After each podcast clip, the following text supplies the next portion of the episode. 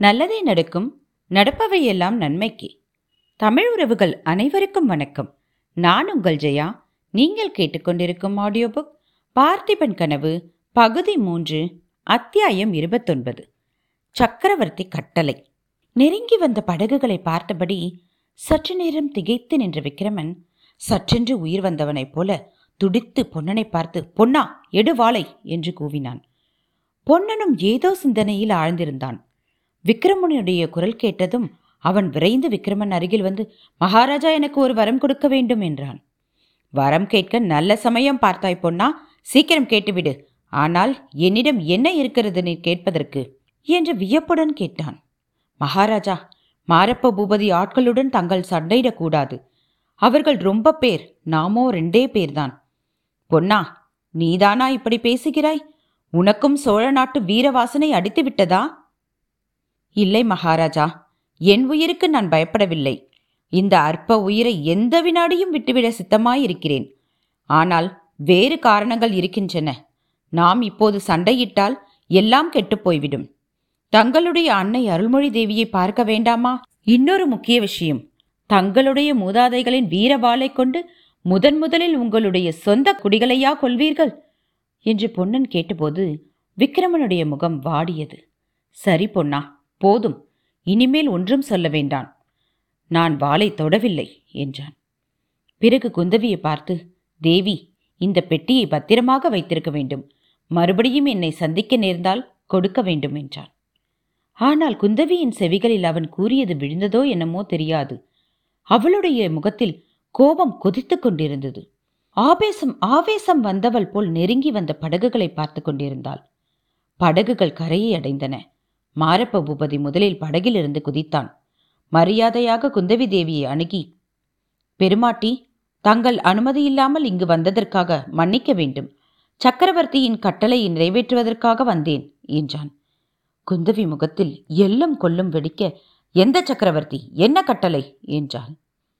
தங்களுடைய சந்திரர் மகேந்திர பல்லவரின் கட்டளைதான். செண்பகத்தீவிலிருந்து வந்திருக்கும் ஒற்றனை கைப்பற்றி ஜாக்கிரதையாக காஞ்சிக்கு அனுப்பும்படி கட்டளை. இதோ பாருங்கள் என்ற மாரப்பன் ஓர் ஓலையை நீட்டினாள். அதில் மகேந்திரனின் முத்திரையுடன் மேற்கண்ட விதமான கட்டளை எழுதியிருந்தது.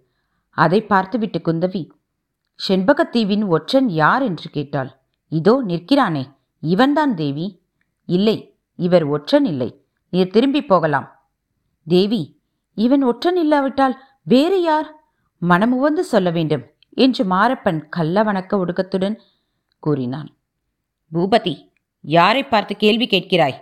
உன்னை மறந்து விட்டாயா? என்று கண்களில் கனல் பொறி பறக்க குந்தவி கேட்டாள். இல்லை என்னை நான் மறக்கவில்லை. எனக்கு அவ்வளவா ஞாபக மறதி மட்டும் கிடையாது. இதோ இவனுடைய முகம் கூட பார்த்த முகமாகத்தான் என் ஞாபகத்தில் இருக்கிறது. ஆம் இதோ ஞாபகம் வந்துவிட்டது தேவி. இவன் மகா மேன்மை பொருந்திய தர்ம ராஜாதிராஜ நரசிம்ம பல்லவ சக்கரவர்த்தியினால் தேசப்பிரஷ்ட தண்டனைக்குள்ளானவன் என்பதாய் ஞாபகம் வருகிறது. இவன் ஒற்றன் இல்லை என்றால் தேசப்பிரஷ்டன். தேசப்பிரஷ்டமானவன் திரும்பி வந்தால் என்ன தண்டனை என்று தங்களுக்கே தெரியும் தேவி. என் கடமையை நான் செய்ய வேண்டும். தர்ம ராஜாதி ராஜாவான பல்லவ சக்கரவர்த்தி தம் சொந்த புதல்வியின் வார்த்தைக்காக கூட நான் என் கடமைகளை தவறுவதை ஒப்புக்கொள்ள மாட்டார்.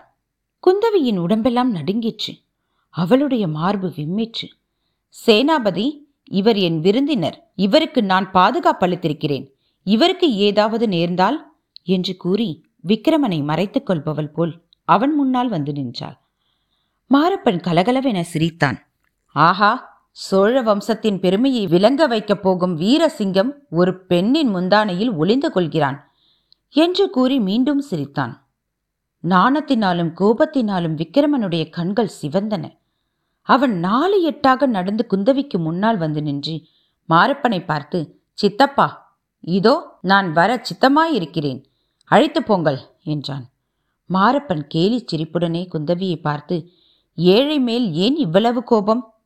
இவனை காப்பாற்றித்தான் ஆக வேண்டுமென்றால் தங்கள் தந்தையோ தமையனாரையோ வேண்டிக் கொண்டால் போகிறது? சக்கரவர்த்தி கருணையுள்ளவர். இவன் காலில் விழுந்து மன்னிப்பு கேட்டுக்கொண்டு கப்பமும் செலுத்த ஒப்புக்கொண்டால் கட்டாயம் மன்னித்து விடுவார் என்றான். இந்த வார்த்தைகள் தான் எதிர்பார்த்தது போலவே விக்ரமன் குந்தவி இருவருடைய முகங்களிலும் வேதனை உண்டாக்கியதை அறிந்த மாரப்பனுக்கு குதூகலம் உண்டாயிற்று.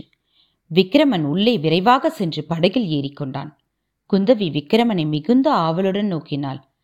தன்னை அவன் திரும்பி பார்ப்பான் என்றும் தன் கண்களினால் அவனுக்கு தைரியம் கூறலாம் என்றும் அவள் எண்ணியிருந்தாள்.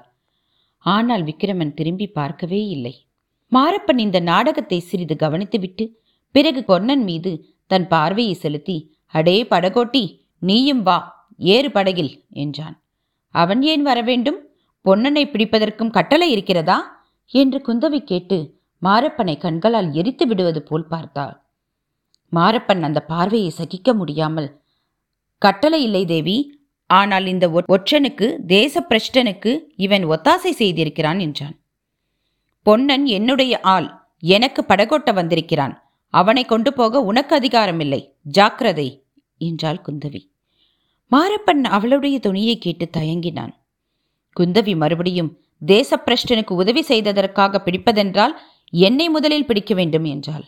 ஆம் தேவி சக்கரவர்த்தியின் கட்டளை வந்தால் அதுவும் செய்வேன் என்றான் மாரப்பன். பிறகு அவன் படகோட்டிகளை பார்த்து விடுங்கள் என்றான். படகுகள் உரையூரை நோக்கி விரைந்து சென்றன.